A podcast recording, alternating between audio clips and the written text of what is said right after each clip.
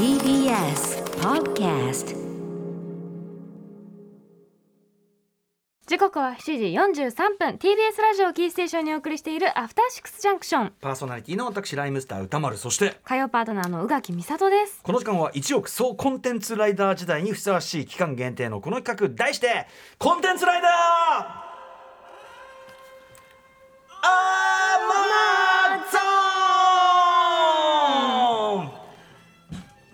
やーもう何度やっても痛快でございめっますちゃ楽しいこれ。楽しいよねやっぱね、うん。はい。えー、あもう一応ね丁寧にやってきました。後ろに流れてるのは仮面ライダーアマゾン1974年ね、えー主題歌アマゾンライダーここにありなんですが、えーこれはこのコーナーはですねコロナ禍でステイホームの時間が増えた今密林すなわちアマゾンのようにコンテンツが生い茂るこの世界であなたが出会い楽しみそれによって救われた家族が仲良くなった死んだ目に輝きがの戻ったなどなどあなたが出会ったエンタメの魅力やそのエピソードを募集し紹介してみんなで元気になろうじゃないかそんなコーナーです Amazon ミュージックさん全面協力でお送りしておりますが Amazon ミュージックさん以外のコンテンツでも投稿 OK という実に実に太っ腹なありがてえよ。懐が広いよ、あのー、Amazon ミュージックさんでやってるポッドキャスト、えーコンプラタイムコップ、はい。 Creepy Nuts の未来は救えもね、うんうん。昨日まあ収録散々夜中の2時まで撮りましたなんて言ったけどやっぱり太っ腹もうあのこの Amazon もすごい喜んでいただいてて方もね。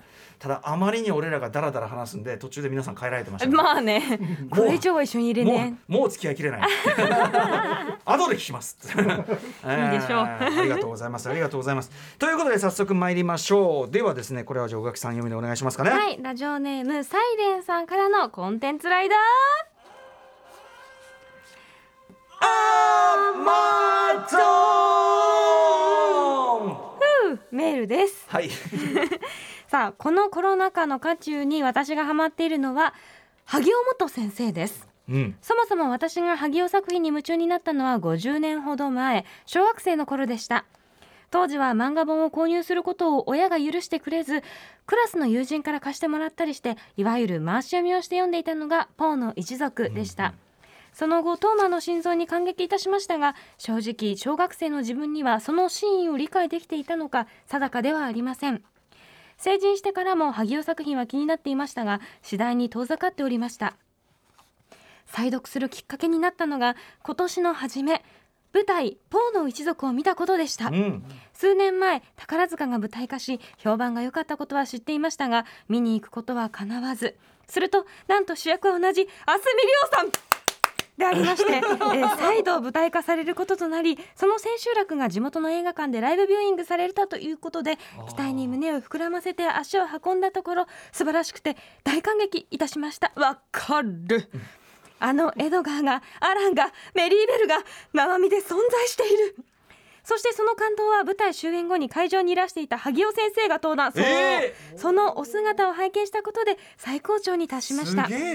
その日以降自宅にあったポーの一族の単行本を引っ張り出し新たにスタートされたポーシリーズの新作を買い求めトーマンの心臓も再読しようと萩尾元パーフェクトセレクションを揃え始め NHK で放送された100分で萩尾元で取り上げられていたバルバラ異界を読み以前一巻だけ読んで続きを読むことができなかった残酷な神が支配するを全巻揃えて読読破しエヴァンゲリオンのあ庵野監督がこの作品の影響を受けたことも知りました。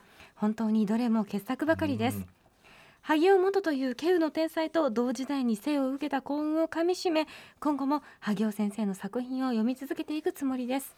はいということで。グーワカんグーわかるでございあます。ーグーわあびっくりした。何言って何を言ってグーグーわかる。わかるでございます。はいということで特に反応されてたのはそのポーの一族まあ言わんずもがなね萩本先生の名作ですけどもえっと舞台化宝塚化されて、はい。それの再舞台化。そうなんです。あの男性も入った、うん。まあ、演者さんでうんうん。舞台化されたということで、あのまあ演出脚本はあの池子あの小池秀一郎さんということなんですけれども、まあ、うん。とにかく素晴らしくてですね、はい。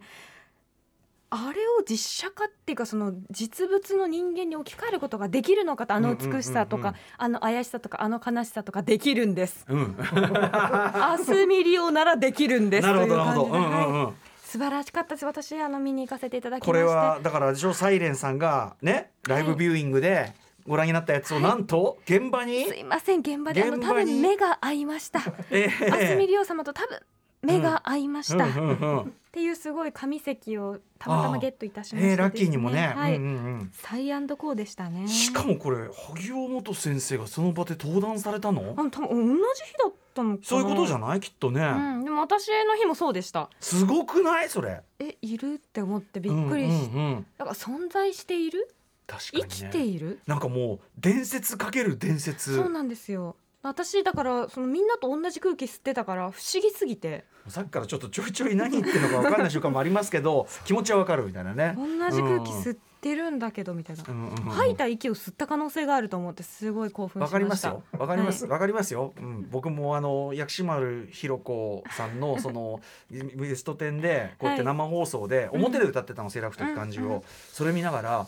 同じ東京の空気の人の、ね、同じ時代の同じ東京の空気を吸えて俺は幸せだって小学生ながら思ってましたから。思いますでしょ？それもええしかもあんなち,、ちっちゃくはないんだけども確かにね。同じね箱の中にいるというのが飛沫ね。スーパーコンピューターによる飛沫の実験みたいないねや本当に。そういうのもありますからね。ありがとうって、うん。もうこの後一生くず野菜を食って生きていくそんな気持ちでございます。いうことがねちょいちょい。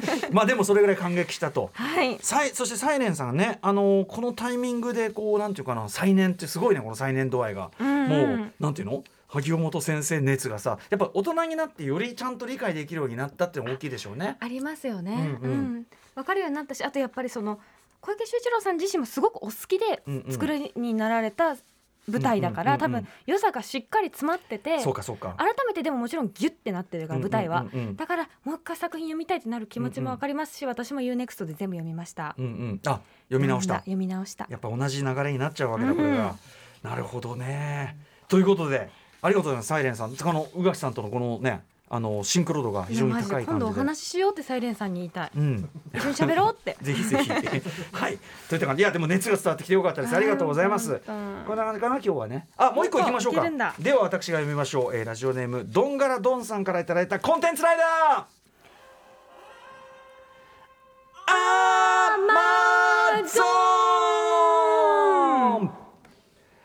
コロナ禍における私の救世主はガンダムのプラモデルガンプラですうん。まあもともと私も歌丸さんと同じくガンプラブーム直撃世代で当時は必死になって集めながら作っておりましたが成長するにつれ次第に遠のいてしまい気がつけば子供とおもちゃ屋に行った時に箱を手に取って眺めるだけになっておりましたそんな私を再びガンプラへ向き合わせてくれたのは長いおうち時間と昨年のアトロクのカルチャートーク5月26日放送された、パンクブーブー佐藤哲夫さんによるガンプラ入門でした。やりましたね、以前までのガンプラは接着剤で部品を貼り合わせ塗料を塗って仕上げないと劇中のイメージに近づかず初心者にとって非常にハードルが高いものとなっておりましたまあ、まあ、プラモデルってまあそれはそういうもんなんだけど、今ガンプラね進歩してってという話佐藤さんもおっしゃってました。え現在のガンプラは最初から部品に色がついている多色成形技術や接着剤不要で組み立てられるプえースナップキット方式が採用されていることを知り早速144分の1ハイグレードシャア専用ザクを購入。そのまま作っただけで劇中通りのイメージに仕上がる素晴らしい完成度に感動した私は昔のようにガンプラを集めてはラジオを聴きながらガンプラを作る充実した時間を過ごしております。バンダイさんそしてパンクブーブー佐藤さんに心から感謝感謝です。室君風にね感謝感謝。パンクブーブー佐藤さんに感謝感謝いやそうですよ。やりましたねこれね。そうなんですよ。まあ佐藤さんはねその単に素組みするだけじゃなくてもちろんゴリゴリもうあの大会に出たりするようなね本当に本格的モデラーでいらっしゃいましたけど、でもその我々レベルだともうなんていうの昔で言えば相当ヒーヒーやってやんなきゃいけないレベルにもう組めばできるっていう、これは驚きなことよねこれね。ガンダムなガンプラとかさあの完成品も含めてその、超合金っていうかそういうこう完成塗装済みのやつとかでも結構やっぱ当然ガンプラいいの出てて、うん。ガンダムものね。はい。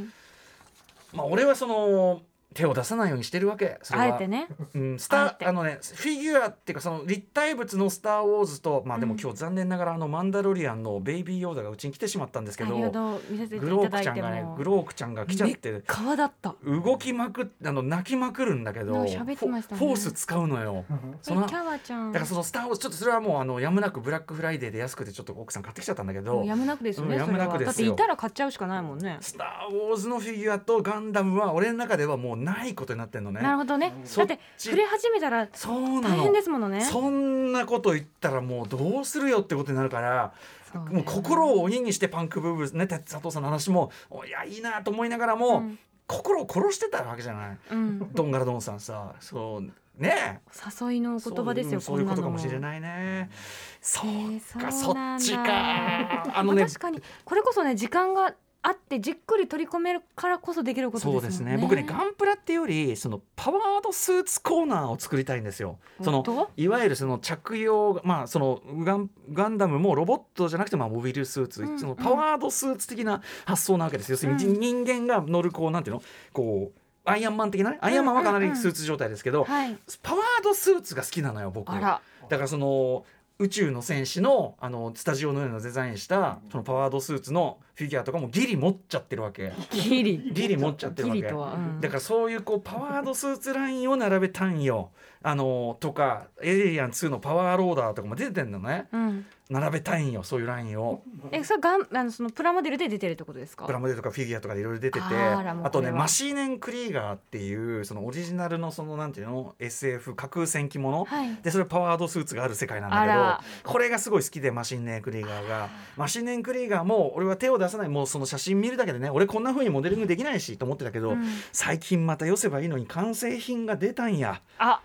完成品のフィギュアが出たんやだからこう困るなと。やっぱねこういうのってどうしても場所を取りますでしょう。スペースがねあるんよ。ああるんだ。ほなもう交代映画だ。さあということでこのコーナーでは皆さんからの投稿お待ちしております。し採用されたコンテンツライダーたちにはもれなく Amazon ギフトカード5000分をプレゼントしております。そしてさらに Amazon Music さんからはアンケートのお願いもあります。あなたのおすすめのポッドキャスト番組は何ですか？あなたのおすすめのポッドキャスト番組は何ですか？この回答をですねこれからお伝えするアドレスまで送ってください。ポッドキャストハイフンおすすめアットマークアマゾンドットコム。ポッドキャストハイフンおすすめアットマークアマゾンドットコム。アンケートの締め切りは来年の1月31日まで。回答してくださった方の中から抽選で Amazon ギフト券5000円分 E メールタイプのものが申請されます。皆さんもぜひご協力お願いします。でもやっぱりプラモデルってこうなんか聞きながらこうやって作ったりする過程が楽しいからね。うん。いい趣味だよなやっぱな。ねどんなどうさんよかったね。はい。ということでここまで コンテンツライダー!アマゾンでした After Six Junction.